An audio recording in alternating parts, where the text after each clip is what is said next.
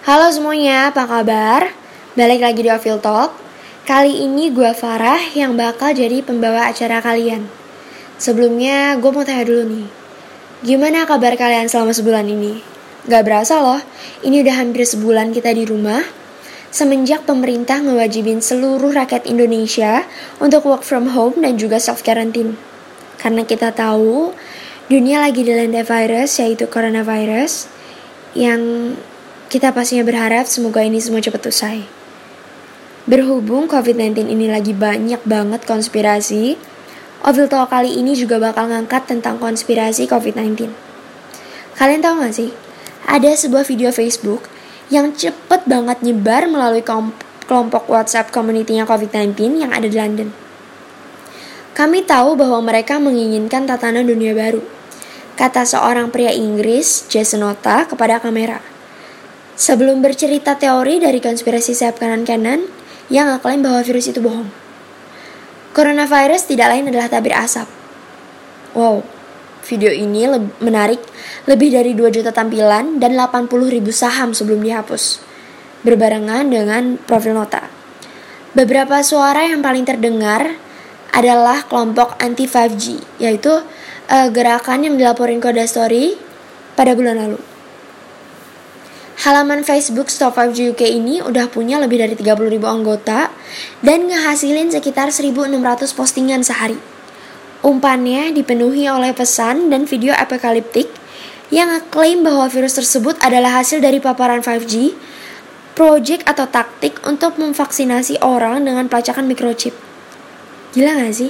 Jadi ini tuh kayak depopulasi massal, kayak um, plot yang dipimpin oleh Bill Gates, kata mereka. Salah satu konspirasi yang paling populer itu beredar oleh kelompok 5G UK ini, yaitu mereka menyatakan bahwa COVID-19 diproduksi di laboratorium. Jadi bukannya tersebar karena ketidaksengajaan, tapi justru sengaja diciptakan. Narasi ini dilaporin oleh Koda Story pada pekan lalu, yang juga udah didorong dalam beberapa bulan terakhir oleh media pemerintah Rusia dan Cina. Strategi ini nampaknya berhasil, karena menurut penelitian yang diterbitkan minggu lalu oleh Pew Research Center, sekitar 29% orang Amerika udah berlangganan teori ini. Daniel Jolie adalah seorang psikolog sosial di Universitas Northumbria yang mempelajari teori konspirasi. Dalam sebuah wawancara dengan Kode Story, ia menjelaskan bahwa ketika pemerintah di seluruh dunia berjuang untuk memperlambat perjuangan penyebaran COVID-19 ini, orang-orang kebingungan dan ketakutan, ini tuh ngedorong banyak orang untuk mencari jawaban di tempat lain.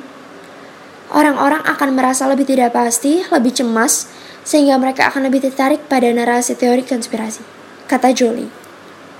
Ya, kalau ngelihat situasi yang ada sekarang sih, ini masuk akal banget ya.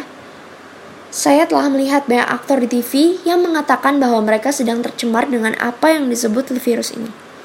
Mereka adalah aktor, Itulah yang mereka lakukan. Mereka bertindak.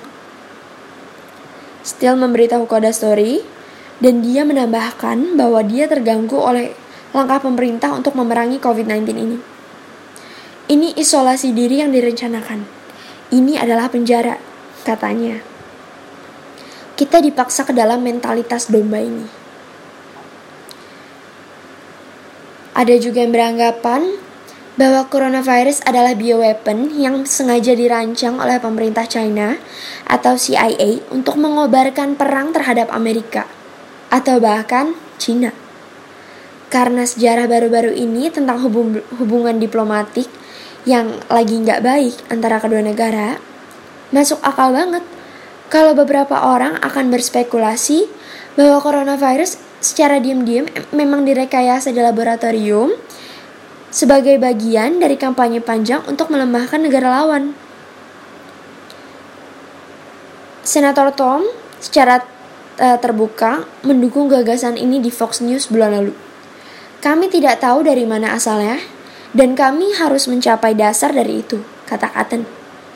Kami juga tahu bahwa hanya beberapa mil jauhnya dari pasar makanan itu adalah satu-satunya laboratorium super tingkat keamanan hayati di Cina yang meneliti penyakit menular manusia.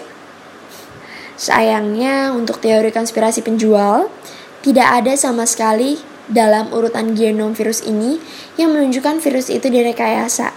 Richard Ebrit, seorang profesor biologi kimia di Rutgers University, mengatakan kepada Washington Post. Ia juga menambahkan bahwa kemungkinan ini adalah bioweapon yang dirilis dengan sengaja dan dapat ditegaskan dengan jelas tanpa terkecuali. Oke, kayaknya segitu dulu untuk pembahasan Ovil Talk kali ini. Kita semua berharap semoga dunia cepat pulih, semoga Indonesia juga cepat pulih. Kalian semua jaga jarak, jaga kesehatan, jaga fisik, dan please stay di rumah aja. Karena itu juga penting.